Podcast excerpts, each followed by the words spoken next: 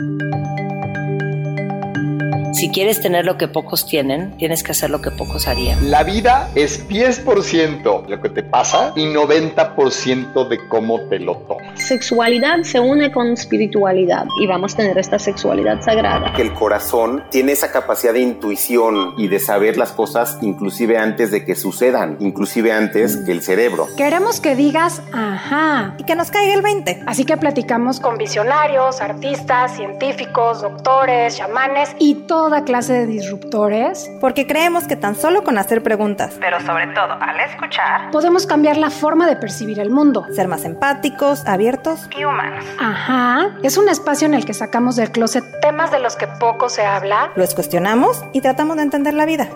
Yo soy Paulina Feltrín. Y yo Valeria Benavides. Y esto es... Ajá. Hola, bienvenidas a un episodio más de Ajá.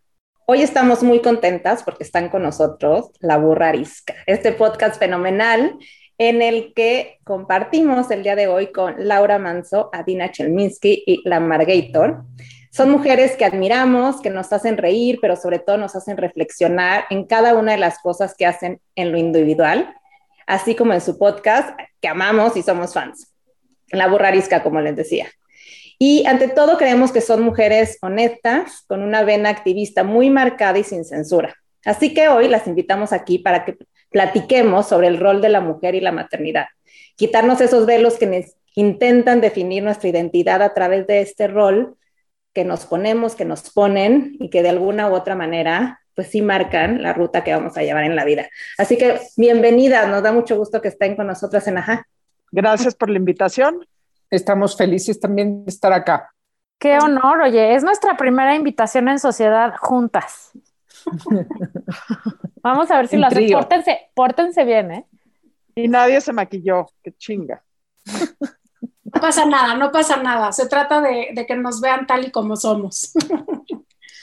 Oigan, pues para empezar, queremos hacerles algunas preguntas cortas a las tres y que nos compartan lo primero que les venga a la mente. Entonces, para no entrar en quién va primero y quién después, ¿qué les parece si hacemos en orden alfabético? Entonces, primero que conteste Adina, luego Laura y luego Valeria, en vez de dejarla como Amargator o como, como se les antoja contestar.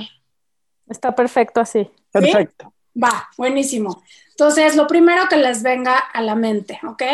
Empezamos. Adina, ¿con qué te conecta la palabra mamá? Depende de la hora del día. A veces con mucha felicidad y a veces con mucho pánico y a veces con mucho incertidumbre. Depende de la hora del día.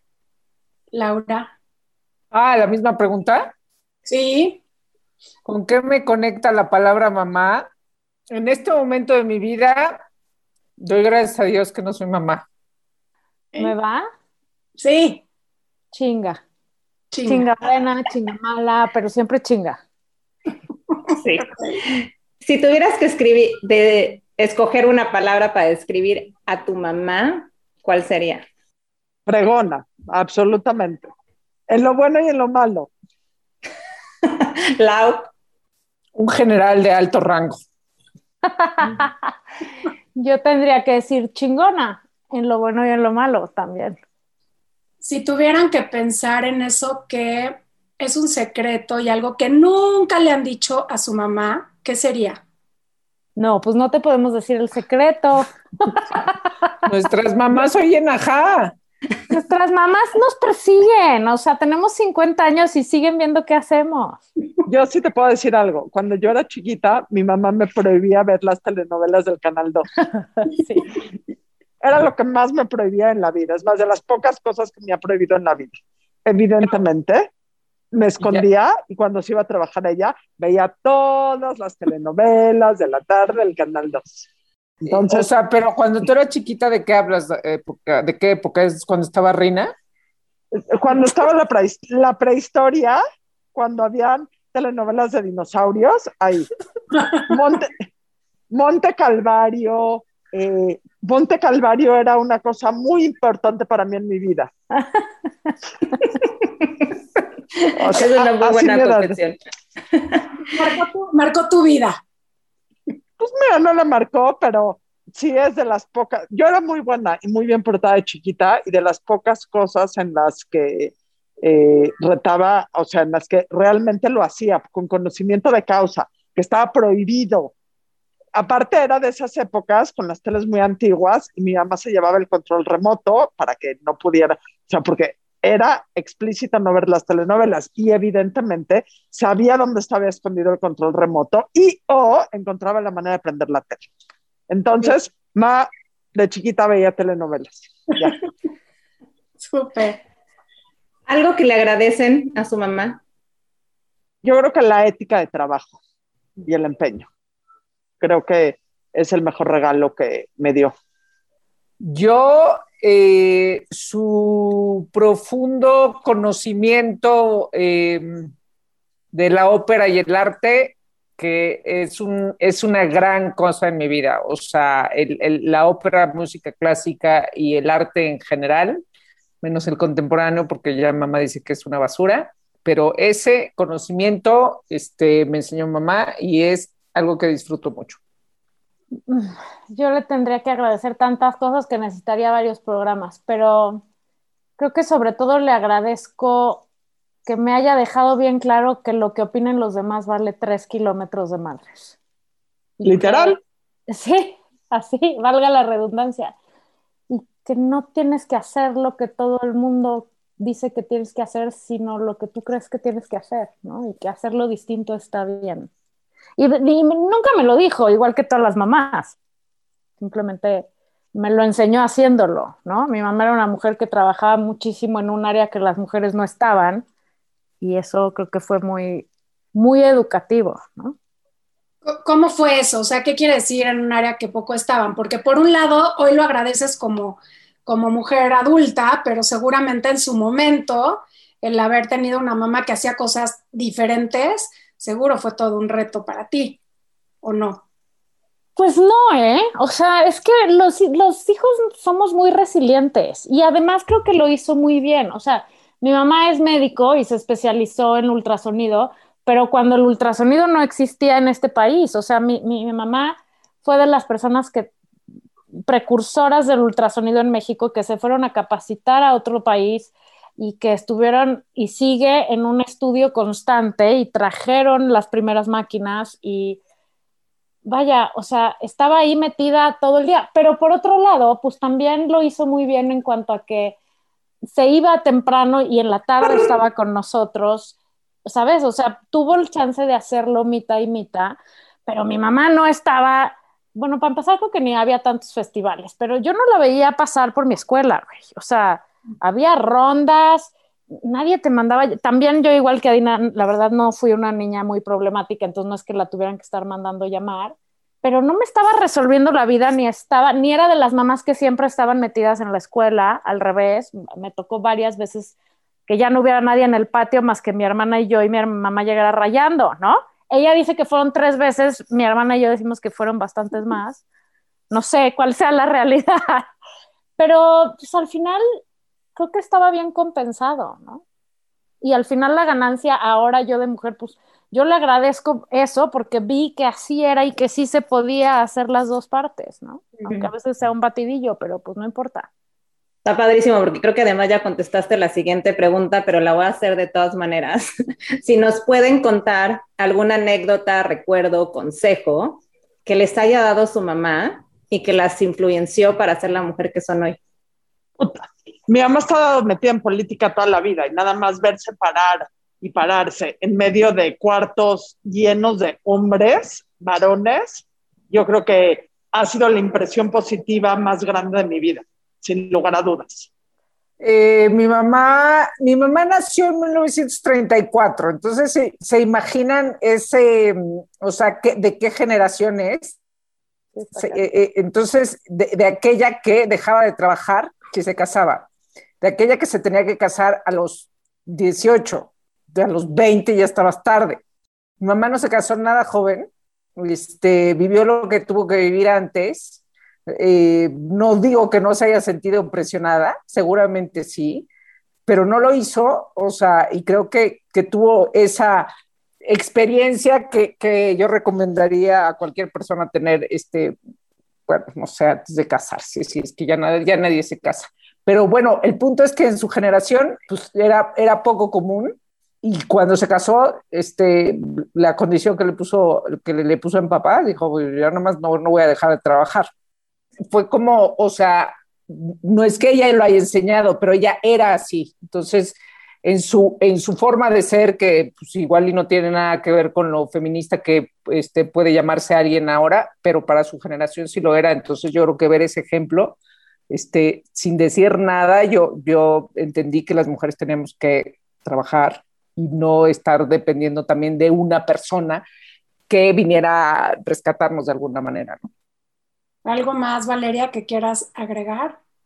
Sí, eh, la posibilidad de hacer equipo como pareja, justamente eso, ¿no? O sea, mis papás son socios hasta la vida, hasta el momento, a este momento de la vida, en su chamba y en su vida, ¿no? Y cómo sí se puede hacer las dos cosas y cómo aunque tengas un mismo proyecto, cada quien puede tener su espacio y cada quien puede destacar en su área y cómo no es por, o sea, es muy difícil, voy a, decir, no voy a decir que es imposible porque seguro se puede, pero yo creo que es mucho más fácil destacar como mujer y tener una pareja cuando tu pareja te apoya al 100, ¿no? O sea, y creo que mi papá fue y sigue siendo el porrista número uno de mi mamá, el que la avienta al ruedo, el que le dice, sí puedes, y es más, te postulé para que ahora hagas no sé qué, o sea, ese ejemplo de sinergia en pareja para, para enfrentar la vida en familia o en el trabajo me parece una, uno de sus grandes regalos, ¿no? Está padrísimo porque cuando entrevistamos a Elisa Queijeiro sobre la historia de ser mujer, decía que siempre que hay una mujer que destaca, hay un hombre que la ayudó a destacar. Claro. ¿No? Y a veces se nos olvida esa historia.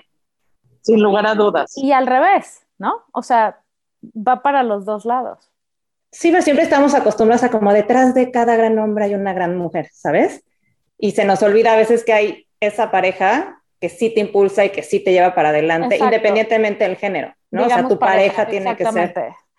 Tu pareja tiene que ser tu principal porrista y tu principal apoyo y tu principal persona que te patee el culo y te diga, claro que vas a poder, güey, deja de chillar, ¿no? O sea, No que no lo puedas hacer sola, pero es más fácil cuando tienes a alguien que te recuerda que creas en ti, ¿no? O que ya se te fueron las cabras al monte, ¿no? También. Sí. Así de, oye, bájale tres rayitas, mi reina, porque ya se te fueron. Pero, pero sí, súper qué, padre ponerlo sobre la mesa y, mencionarlo, porque siempre hablamos además de maternidad como un aspecto solitario, individual e independiente, cuando en realidad también hablando de maternidad estamos hablando de trabajo en equipo, ¿no? Em, ¿Cuáles creen que son los retos más grandes a los que se enfrentan las mamás de hoy?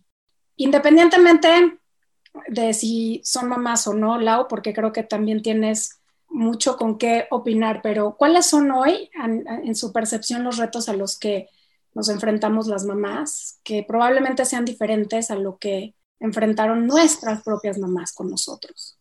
Yo creo que el principal tema es que al existir más opciones, se complican, o sea, existen más cosas que puedes hacer y más dudas sobre si lo que estás haciendo es lo correcto o no es lo correcto. Hace 30 años me imagino que era, no porque no había mujeres que se salían de la norma, pero era mucho más fácil entender cuál era tu papel como mamá, cuál era tu papel como mujer en el mundo. Y hoy por hoy tienes tantas opciones y tantísimas cosas que puedes o no hacer y tanta exposición a un mundo en redes sociales que es o no real y tanta crítica y tantas opiniones de mucha de tantísima gente que yo creo que las mujeres hoy, seamos mamás, no seamos mamás, vivimos en la eterna duda de si lo que estamos haciendo y cómo lo estamos haciendo es lo que tenemos que hacer y lo estamos haciendo de la manera correcta, porque hay un hecho contundente. Hagamos lo que hagamos, a alguien más le parece insuficiente. Yo justo iba a decir eso. Yo creo que, bueno, por ahí va. O sea, el, reto máximo es pretender hacer todo perfecto. Queremos ser la mamá más didáctica y más pedagógica y que esté buenísima, pero que además sea una ejecutiva que gane millones, pero que además quiera coger diario, pero que además, este, o sea, queremos ser perfectas en todo, o sea, es una presión tremenda, ¿no? Y no nos damos permiso de un día decir, güey, ¿sabes qué? Hoy nos vamos a tirar todos a ver la película y nos vamos a volar la clase, o sea, y no pasa nada, ¿no? Esta autoexigencia de competir por ser la mejor mamá para que la Real Academia de las Mamás del Mundo, que no sé quién inventó y a nadie le importa, nos acepte, ¿no? O sea, qué estupidez. En vez de gozar un poco, porque eso nos quita, o sea, el problema de eso no es que esté mal querer hacer las cosas perfecto, pero en el trayecto, ¿cuál es el precio? ¿No? Te traes en chinga todo el mundo todo el tiempo para que estén perfectos, para que estén a la hora, para que cumplan. O sea, es decir, querer que todo sea perfecto, pero que el costo sea que tu vida sea un infierno, güey, o que seas insoportable y nadie te aguante, pues la neta no vale la pena.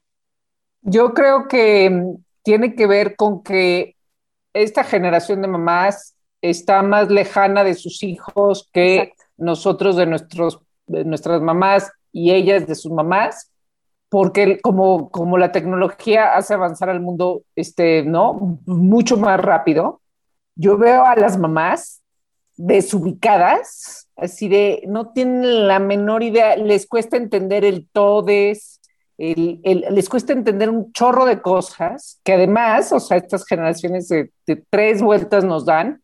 Yo platico con mi sobrina de 14 años y digo, wow, o sea, de lo máximo, de, o sea, y tiene 14, este, y, y, no en un sentido de que sí, la puedo adorar y es lo máximo y es una niña súper inteligente, pero de verdad, o sea, tiene como una apertura y un avance y es a la vez como lejana y entonces en, el sentido de que no entiendes lo que está pasando. Yo creo que las mamás no entienden del todo lo que están viviendo sus hijos y creo que ahí está el reto.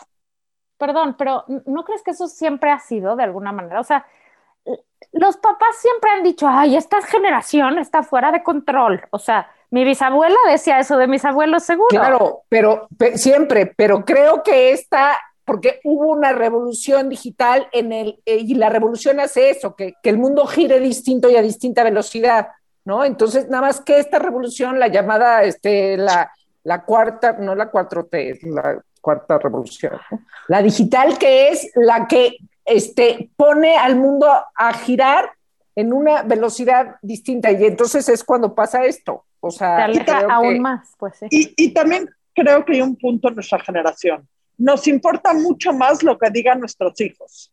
Vivimos, digo, mis hijos ya son más grandes, yo ya pasé esta época. Traumarlos.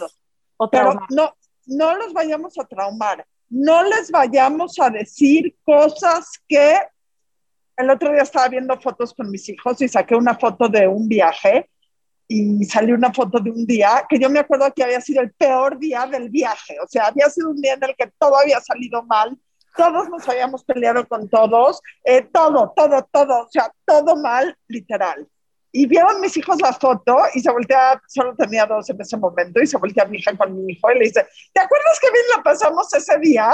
Y yo seguía, sigo después de, a lo mejor tiene 15 años ese, eh, esa vez, porque está, está embarazada en ese viaje del más chiquito, sigo con 15 años pensando que ha sido el que los traumé después de ese día. Y ellos lo único que se acuerdan es que la pasaron increíble. Y yo llevo 15 años de culpas. Bueno, pero es que la culpa, la culpa de la mamá es inherente. O sea, hagas lo que hagas, vas a sentir culpa siempre. Justo creo que estamos hablando de expectativas, ¿no? Expectativas en todo sentido. Y me encantaría que habláramos de las expectativas que como mujeres tenemos para ser mamás, porque al final del día creo que estamos en una época determinante en que ya no somos tan juzgadas si tenemos hijos o no, pero sigue existiendo de alguna manera ese estigma social, por llamarlo de alguna manera. Yo creo que es pedo nuestro, porque si me preguntas a mí hace 30 años, que era un adolescente, jamás me cuestioné yo si iba o no a ser mamá. Era el camino natural de la vida, o sea, era eh, como pagar impuestos, vas a pagar impuestos a fuerzas. Y hoy veo a mi hija y veo a mis hijos y pues eso sí o no. Y la verdad es que se me hace una manera muchísimo más sana de abordar la maternidad. No porque la manera que yo lo haya hecho, mi generación la haya hecho, no es la correcta. Pero yo creo que en el momento que la maternidad es opcional y que sabes que es un camino opcional, pues eres mucho más consciente, mucho más inteligente y mucho más responsable a la hora de abordarla creo. Yo creo que la gente tiene hijos sin pensar. Yo creo que así, y más y más y más. Y luego a los 40 dices, ¿cómo hubiera sido mi vida si no hubiera tenido hijos? ¿No? Y luego también creo que es muy difícil decir, ay, no, yo no hubiera tenido hijos. No, pues también, o sea, entonces, pues ya, pues ya lo tienes, lo tienes. O sea, no es como, bueno, ya vendo mi coche. Pero que al final también es una de esas cosas que no sabes qué es tener hijos hasta tenerlos. También es más fácil vender un coche que vender unos hijos. ya lo has intentado. Sobre todo es legal, güey. Sobre todo es las, legal. Las dos. Vender hijos ya es lo un has poco intentado en el mercado ruso. En el- Pero con Putin. Sí, lo sé. Oye, yo creo dos cosas. Creo que nunca te vas a arrepentir de tener hijos, pero creo que tener hijos no es para cualquier persona y que además debería de haber algún tipo de app que le prohibiera tener hijos a ciertas personas. O sea, no mames que hay gente que tiene hijos por palomear, pero entonces los cuida la nana, el chofer, el, quien sea, y la gente viaja por el mundo porque, güey, la verdad, o sea, él se tiene que adaptar a mi mundo y no yo al suyo, y entonces yo sigo haciendo todo y no puedo sacrificar mi carrera y yo quiero seguir triunfando. Y todo eso está bien, ¿no? Pero tener hijos implica criarlos, güey. O sea, yo no sé en qué parte del cuento se, les olvidó leer las letras chiquitas de que no es nada más parirlos y traerlos. Es estar ahí, güey, y sacarte la chichi y desvelarte en las noches y reventarte las calenturas y luego la adolescencia, o sea, y aunque tengas cachitos de escape y de tomar aire y de ir redefiniéndote como persona, pues los hijos son un proyecto en la vida, ¿no? Del que no te puedes deslindar. En realidad nunca, pero vamos a decir que hasta que son adultos, ¿no? nunca, nunca, nunca, te lo digo, Ya lo aunque sé, sean adultos. pero güey, vamos a dar esperanza a la gente. Por lo menos hasta que son adultos o que tú pagas las cuentas, pues claro que conforme van creciendo tú vas pudiendo soltar. Ese es el gran truco de ser papás y mamás, aprender a hacerlo. Pero, güey, no es que los tengas y ya, es que conseguí una enfermera, o sea, ya nadie se desvela con los bebés, güey. Llegan del hospital y hay una enfermera. Y luego hay una coach de dormir y luego hay un alguien para su grupo burbuja, güey, porque está cañón cuidar al niño, pues ya lo sé, güey. O sea, no, no nos tenía que tocar una pandemia para saber que estaba cañón cuidar niños, ¿no? A ver, Hace mil, con hace todo mil años, respeto a la gente de niños chiquitos en este momento que está tremendo, pero, güey, la historia es la misma. Hace mil años, en los ochentas o en los noventas salió una película que es de mis favoritas que se llama Parenthood, con Steve Martin. Sí. Y hay una parte en la película en donde sale Keanu Reeves, que ha sido guapo, es guapo y será guapo, pero sale de chavitito y dice que en esta vida se necesita una licencia para todo. Necesitas licencia para manejar, necesitas licencia para pescar, necesitas licencia para cazar, necesitas licencia para volar un avión, necesitas Pero no para licencia- tener hijos. Pero cualquier pendejo Puede puede tener. tener un hijo. Y, los pendejos tienen hijos, es, es tremendo. O sea, es una Creo que realidad. ahí hay un punto. hay mucha gente pendeja teniendo hijos y entonces pues son pendejitos que uno va soltando por el mundo. Pobres criaturas del Señor. La verdad, es un problema. O sea, a mí es una de las cosas que me generan mucha angustia en la vida. O sea, no tengas, está bien, ¿no? O sea, está cañón que preferimos balancearnos los pies y traer niños al mundo que no queremos tener antes que decirle al mundo, no, no quiero tener hijos y qué chingados, güey. No tiene nada de malo, al contrario. Mira, Laura Manso es mi envidia absoluta en muchas partes de la vida. Cuéntanos, maná.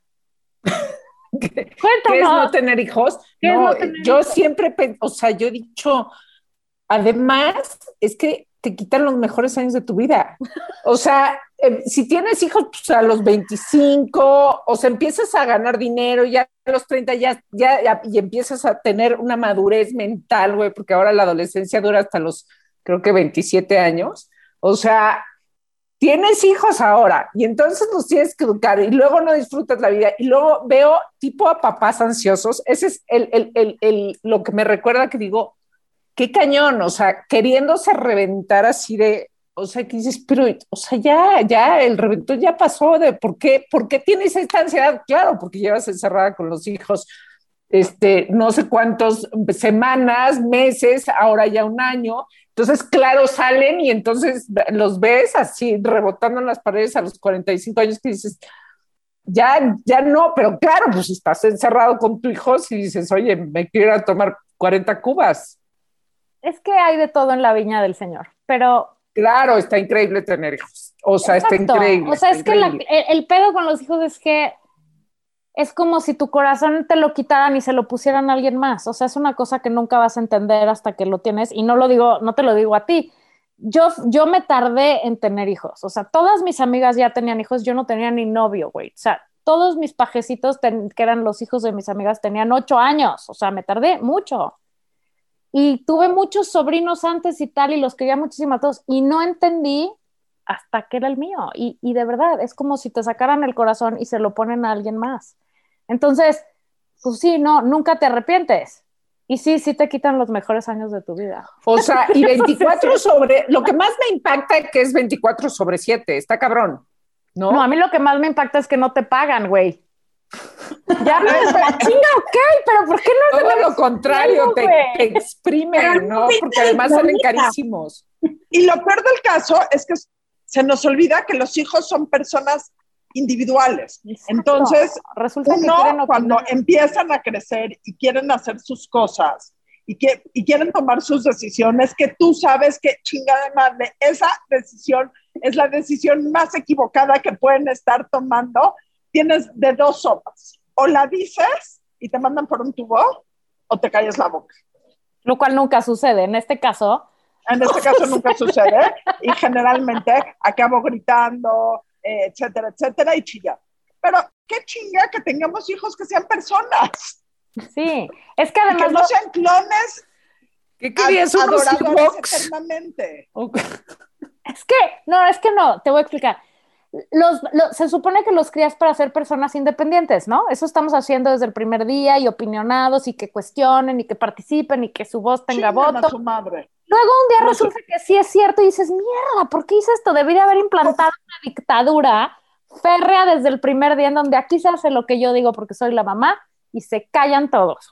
A ver, pero una cosa, a ver. ¿Por qué, qué a mis hijos para ser liberales? Los hubiera educado para ser conservadores. ¿Qué pasa? ¿Qué pasa si tu hijo te sale súper teto? Así que dices, no puedo más. O sea, este teto, güey, así, no sé cómo se dice teto, que no se dice teto, o sea, como, como así, este ñoño, que así, que dices, ya pobre no va a dar una en la vida. O sea, por más que yo le traiga herramientas de lo que a mí me hizo, o sea, de lo que a mí me madreó, se las trato de dar, y tu hijo nada más no jala.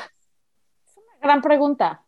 Yo creo que los tetos son culpa de las mamás sobreprotectoras.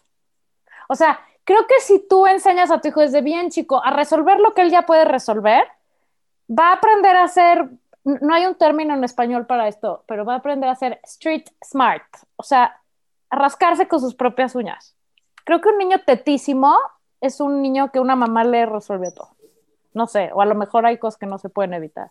También hay temas de personalidad seguro, ¿no? Pero sí, sí, sí es, es realidad. Muchas veces somos nosotras las que creamos a estos tetos que no saben resolver o que no saben hacer o que simplemente no saben ni ser, ¿no? Ahorita hablaron de varias cosas y me viene a la mente preguntarles si hay algo de lo que se arrepientan. ¿En la vida? en, relación a la maternidad. Más bien. De, haber perdido el tiempo con... En relación a la maternidad. Eh, la verdad no me arrepiento de tantas cosas todavía. O sea, si acaso me arrepiento de, de que se me olvide porque me sigue pasando, que la prioridad es gozarlos a ellos en ese momento. O sea, es que en el día a día crees que lo importante es mandar el mail, lavar los platos, eh, que esté la comida lista, este, que la ropa esté limpia, o sea, todas estas cosas del día a día. Y la prioridad es que cuando tu hijo te dice, ma, nos echamos un partido de vagamón, sueltes todo y digas, va, güey, nos lo echamos, ¿no? Pero es con la vida, ¿no? O sea, creo que no es solo con los hijos, es como con tu pareja, con tus amigos, con... Sí.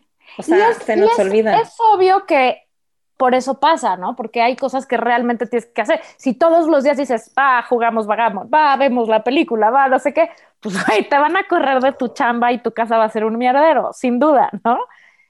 pero aprender a ver cuando neta no importa y la lavadora se puede esperar. Mm. Y cuando puedes comer media hora tarde y cuando puedes mandar el mail media hora después, o cuando, o sea, hablando de pareja, cuando son las 10 de la noche y en serio ese mail no pasa nada si no lo mandas ahorita y, y sí pasa mucho si te sientas y cenas y, le- y te conectas con el otro, ¿no? Entonces me arrepiento de que se me olvide a veces a- la diferencia entre lo urgente y lo importante. Oigan, ¿y qué opinan de, así como veníamos diciendo hace rato, no todo mundo, debería haber una licencia para tener un hijo, ¿no? 100%. Y luego somos súper permisivos eh, o permisivas eh, con los hombres que se desafanan, Inclusive como mujeres, pues él se pudo ir y abandonar a los niños o, o es fácil que se vuelva a casar y nadie los juzga ni nada, pero ¿qué pasa con estas mujeres que se dan esas oportunidades para tomar un break y terminar su carrera o hacer X cosa que querían hacer y son como esa tache, ¿no? O sea, como que somos, tendemos a juzgarlas mucho más. Ay, no, yo creo que cada quien puede hacer lo que quiera. Si no quiere trabajar, que no trabaje. Si quiere trabajar, que trabaje. Que, o sea, lo único que sí se discute mucho en el mundo corporativo es, por ejemplo, que eh, las empresas este, le den, ah, cuando, cuando hay un nuevo hijo en la familia, le den este, el permiso a la mujer, pero al hombre no. O sea, cuando deberían de tener los dos este, permisos de paternidad y maternidad. O sea, este, y, y además está comprobado, en efecto, si tú tienes una carrera, si eres mujer, entonces como te saliste dos, tres años, cuando regresas, pues ya no ganas lo mismo, ganas la mitad, pero entonces es lo que aceptas, pero entonces, este, de aquí a que vuelves a ganar lo que ganabas cuando tenías, este, antes de irte a tener hijos, este, o sea, que eso se alega desde, desde, ¿no? de- el mundo corporativo. ¿Cómo lo toman las mamás? Es que si hubiera un mundo más igualitario, ajá, donde se tomara en cuenta que pues, tener un hijo es todo un tema y que, y, que, y que los papás también son responsables, ¿no? Este, creo que de entrada, pues muchas mujeres no dirían, bueno, pues es que me tengo que salir, este, tres años este, de trabajar porque pues, quiero cuidar a mi hijo. O sea, creo, creo que es, eso este, sería muy distinto. Ahora, si nunca quieres trabajar y, y luego, vaya, pues si tienes una forma de mantenerte que no sea la de tu marido, porque entonces eres una dependiente de otra persona, no importa si sea hombre o mujer, el punto es que dependes económicamente de alguien, entonces eso siempre complica las cosas. O sea, cada quien, insisto, puede hacer lo que quiera. O sea, yo, yo no creo que es una cuestión de, de juzgar a una mujer que decide no trabajar, es la negociación que tú tienes contigo mismo, que tú tienes y que estableces con tu pareja. A ver, yo pienso que una cosa muy importante es que cada mujer respete lo que otra mujer quiere hacer, ¿no?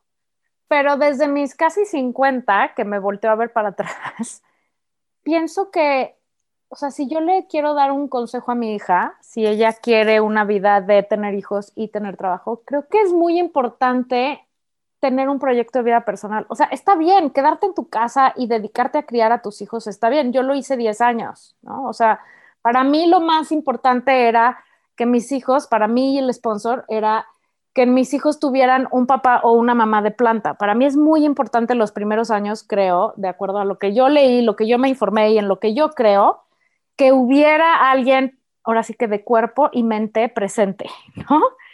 Y como la de la chichi era yo, pues yo fui la afortunada ganadora y él tenía su chamba y él se fue a trabajar y yo me quedé aquí y por eso se llama el sponsor, porque me patrocinó 10 años, ¿no? O sea, me dijo, llégale. Y me parece un regalo el mejor que me han hecho, porque es el que mejor me han hecho a mí y el que mejor yo le he dado a mis hijos, porque sí creo 100% que los niños necesitan a alguien ahí. Ahora, a veces no se puede y a veces no quieres. Y hay maneras de hacerlo si lo haces bien, ¿correcto? Y también se vale quererte ir y trabajar y no, no dejar a la mitad si tienes una carrera que va subiendo en un área que, como dice Laura, si te sales después, ¿cómo vuelves a entrar? Como brincar la cuerda, ¿no? También se puede. Creo que cada quien puede hacer lo que quiera. Mientras entiendas que es muy importante que tengas un proyecto personal, que no sea ser la mamá de la esposa de la hija de. Y que te puede o no dar dinero porque puedes o no tener resuelto tu tema de quién te va a mantener, si es un señor o si es que te cayó una herencia millonaria. O sea, o si es que te gusta ganar tu dinero, que para mí no hay nada, o sea, no hay mejor rush, mejor terapia, mejor lo que sea satisfacción, que es ganar mi dinero y gastarme en lo que yo chingados quiero, decir, yo le pagué este curso a mis hijos, ¿no? O sea, yo, yo los llevé de viaje aquí, o sea, eso es increíble, o yo me compré la bolsa porque chingada madre me quiero comprar la bolsa sin pedirle permiso al Señor, ¿no?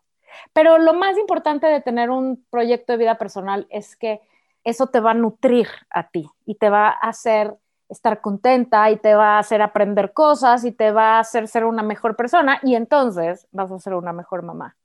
Porque si te quedas en tu casa y solo te dedicas a tus hijos, pues te tengo una pésima noticia. Tus hijos ya se fueron, güey. O sea, el día que nacen ya se fueron. El tiempo es así, es como 5, 4, 3, 2, 1.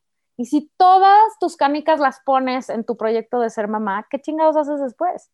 Entonces después eres la suegra, la suegra inmamable que no se sale de casa de los hijos, este, que opina todo, que decide, que está metida en que si los nietos hasta cómo se tienen que llamar y a qué escuela tienen que ir, porque no tienes otro proyecto, güey. Y por eso el señor o tu pareja les das, le das hueva y tal vez busca cosas en otro lado. Eso no quiere decir que suceda a huevo, ¿no? Pero lo que quiero decir es que si te vuelves una persona de hueva que solo se dedica a lo que los demás necesitan y no te pones a ti en primer lugar, no sale tan bien. Creo que enriqueces mucho más a tu entorno si te enriqueces a ti, en todos los sentidos. ¿eh? O sea, y qué chingón además enseñarle a tus hijos que las mamás trabajan y ganan dinero y, aportan y, y, tienen vida, güey, y no son tus esclavas, ¿no? Yo creo que y que puedas seguir siendo además amigas de las que no tienen hijos, ¿no? Porque luego también claro. te das hueva mutua. O sea, las que tienen hijos le da hueva a la que trabaja y a la que trabaja le dan hueva a la que ah, tienen hijos. Yo cuando regresé a trabajar tengo una amiga que me dice, ¿y tus hijos cómo lo han tomado, güey? Porque, o sea, pobres, no se sienten solos. Yo les decía, güey, mis hijos están felices y el sponsor más. O sea, ya no estoy ahí chingando todo el día. o sea, todo el mundo está contento. Como, como decía Dina al principio, es un tema de opciones. Tenemos hoy la posibilidad de escoger hacer mil cosas, de jugar todos los roles al mismo tiempo y pues se vale, se vale escoger.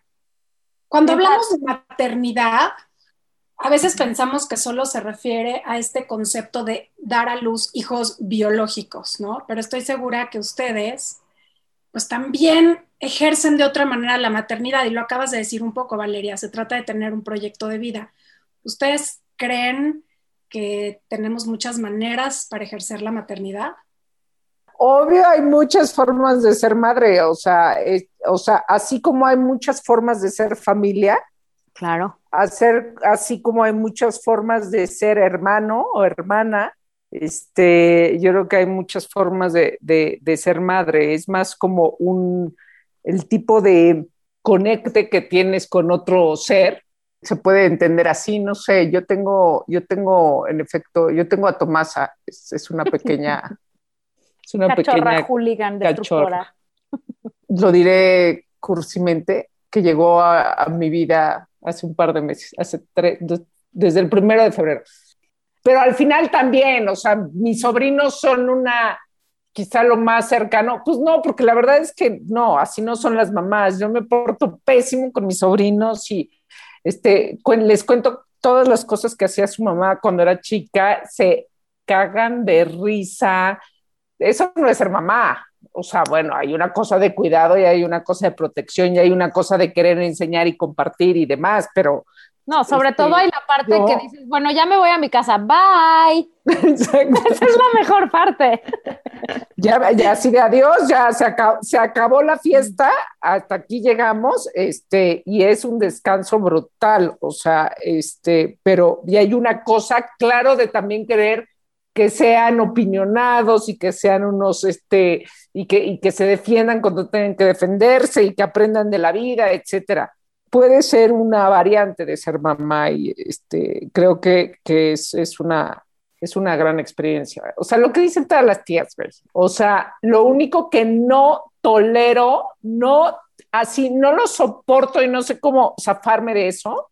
Alguien, uno de mis sobrinos, de los hijos de mi hermano, mi hermano también tiene hijos, de los hijos de mi hermana, se le ocurrió un día y era muy simpático que me dijeran Laurita, cuando, cuando estaban chiquitos, ¿no? Entonces, Laurita, Laurita, entonces, ay, la tía Laurita, ja. crecieron, les dije, no pueden volver a llamarme Laurita, güey. O sea, no mames, tienen 14, 16 años, este, ya no me pueden llamar la tía Laurita. ¿Qué crees? Que lo hacen Ay, por la joder y tía solo. Laurita, claro, yo te voy a decir tía. Laurita. Digo, suena fatal la tía Laurita.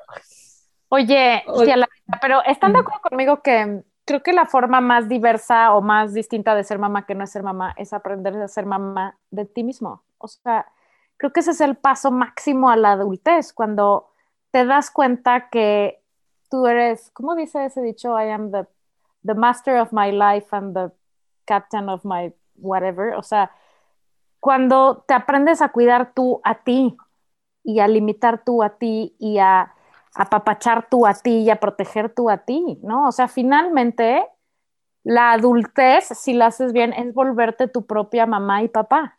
Y ya no estar esperando que nadie más te contenga, te diga, te regañe, te apapache, te mantenga, te lo que sea, ¿no? Entonces, pues claro, hay millones de formas de ser, de ser mamá. Última pregunta. Nos gusta cerrar preguntándoles si nos pueden compartir un aha moment en relación a este tema que estamos platicando. Un aha moment. Sí, este en el que te cayó el 20 de algo. Pues mira, mi aha moment es súper trillado, pero es que es así. O sea, y, y tal vez por eso la gente sigue teniendo hijos, porque uno piensa que va a tener hijos para educarlos y para formarlos y para quererlos y para no sé qué, y te vas dando cuenta que no, que es al revés, ¿no? O sea, que ellos, ellos son los que te vienen a educar y a enseñar y a plantear el mundo desde un lado donde jamás lo habías visto, ¿no? O sea, para mí los hijos fueron el deal breaker en la vida y me replantearon absolutamente todas mis prioridades, lo que, lo que sí me importaba, lo que no, lo que era bullshit, en, en, cuestión de gente, en cuestión de gustos, en cuestión de tiempo, en cuestión de todo, mis hijos fueron lo que me vino a enseñar lo que realmente quiero hacer en mi vida, ¿no? O sea, y no hablo de una cosa personal, sino de una cosa como persona, o sea, no profesional, sino quién quiero ser yo, ¿no? En este mundo, para que ellos lo vean, ¿no? O sea, ¿qué ejemplo quiero ser para ellos? ¿Qué es bullshit? ¿Qué, qué es lo importante? Y sobre todo, pues son los maestros, güey, de la vida máxima. O sea, empezando por la paciencia y la tolerancia, que no es muy lo mío, pues vinieron, ¿no? Los hijos vienen laudeados para, con exactamente lo que tú necesitas aprender. Y cada uno trae, yo solo tengo dos, pero cada uno trae lo que, o sea, algo distinto que tú necesitas aprender en la vida. O sea, es muy cabrón. Entonces, para mí el aha moment es, ah, yo pensé que yo iba a ser la guía y al revés, es totalmente al revés. O sea, ellos son lo que le da sentido a la vida, ¿no? En el, realmente, o sea, los que te dicen, no, güey, no era por acá, es para acá. Yo estoy tratando de encontrar mi aha moment. A ver, yo lo voy a poner de, este, de esta manera. O sea, yo por supuesto que claro que sí, como, como todas las mujeres, este, se preguntó, quiero ser mamá, no quiero ser mamá. Hubo tiempos en los que sí, otros en los que no, otros en los que ponía condición este, de, no hacerlo sola, que me parecía que durísimo, de por sí ser mamá, o sea, es eso, ser mamá o papá es un asunto demasiado complejo y una responsabilidad brutal como para aventártela sola. En algún punto supe que así estaba bien, pero no sé en qué momento fue la moment, porque tengo muy mala memoria de eso sí. Tal vez no me podría acordar del nombre de mis hijos, pero, o sea, solo sí sé que en algún momento dije, claro, así está bien, así está, así, así está bien, y así está bien la vida sin hijos de, de mi ser. Entonces vino una tranquilidad así de, ya. Y qué bueno, ¿no? O sea, porque mm, qué bonito. haber decidido bajo la presión de tengo que palomearlo cuando no sí, estaba no, no, este, en realidad eso, no, este, ¿no? Y, y, y, y, es más, si acaso no, nunca fue presión de, ah, tengo que tener un hijo porque soy mujer, no, o sea, jamás me sentí presionada en ese sentido, sino, y realmente, seguramente, pues sí, dije, bueno, pues puede ser que sí esté chingón, así como Tomasa, o sea, nunca, nunca en mi vida había querido un perro hasta que lo quise, ahí está. Sí, y también ¿no? pasa que, como decía una amiga mía, hay decisiones en la vida que si las piensas mucho nunca las haces. O sea, también para casarte y para tener hijos hay que estar medio pendejo, güey, de pronto, y de pronto lanzarte. La cosa es ese tipping point, o sea, ese momentito en la vida que dices, va, ¿no?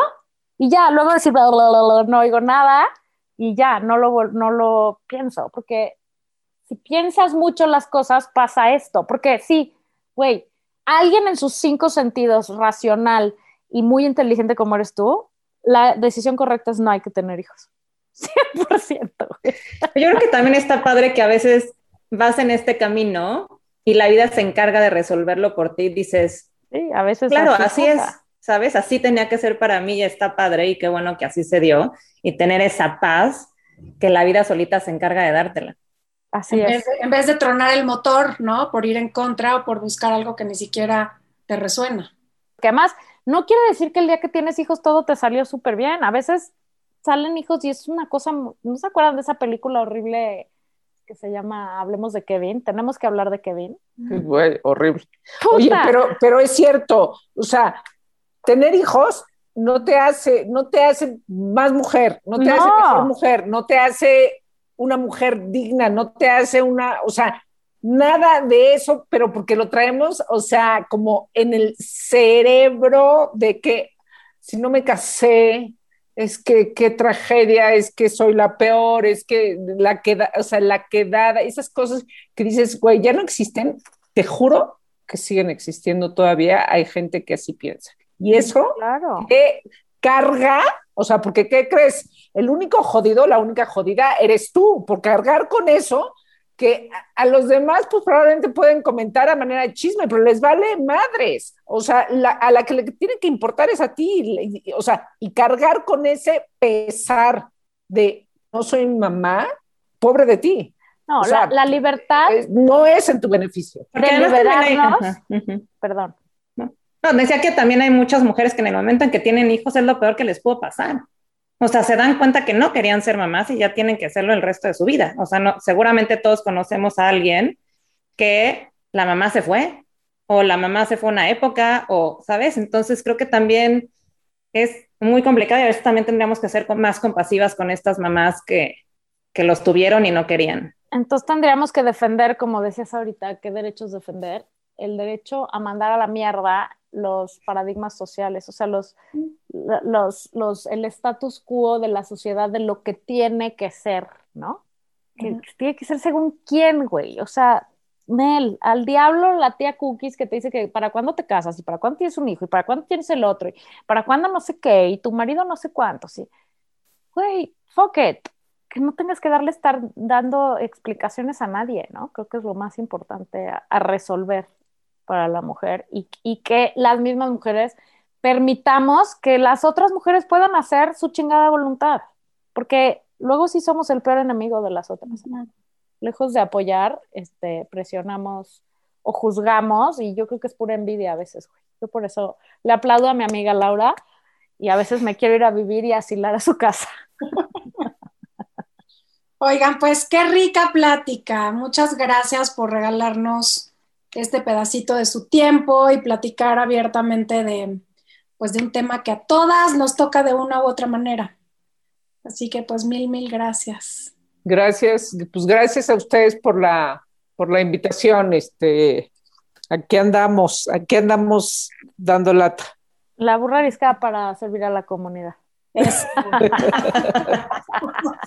Arroba burras ariscas, somos desobedientes por naturaleza. Muchas gracias. Si este episodio te gustó, por favor compártelo con más personas, ayúdanos a llegar a ellas. La verdad es que fue una plática muy interesante, muy rica. Pues nada, nos llegar a más personas. Estamos en redes como arroba aja.mx, danos un like y nos encantará verte por aquí la siguiente semana. Así nos encanta también verte en redes, así que si lo compartes en tus chats o en tus stories, tagueanos, no te olvides, estamos como arroba aja.mx. Yo soy Paulina Feltrín Y yo, Valeria Benavides. y esto es Aja.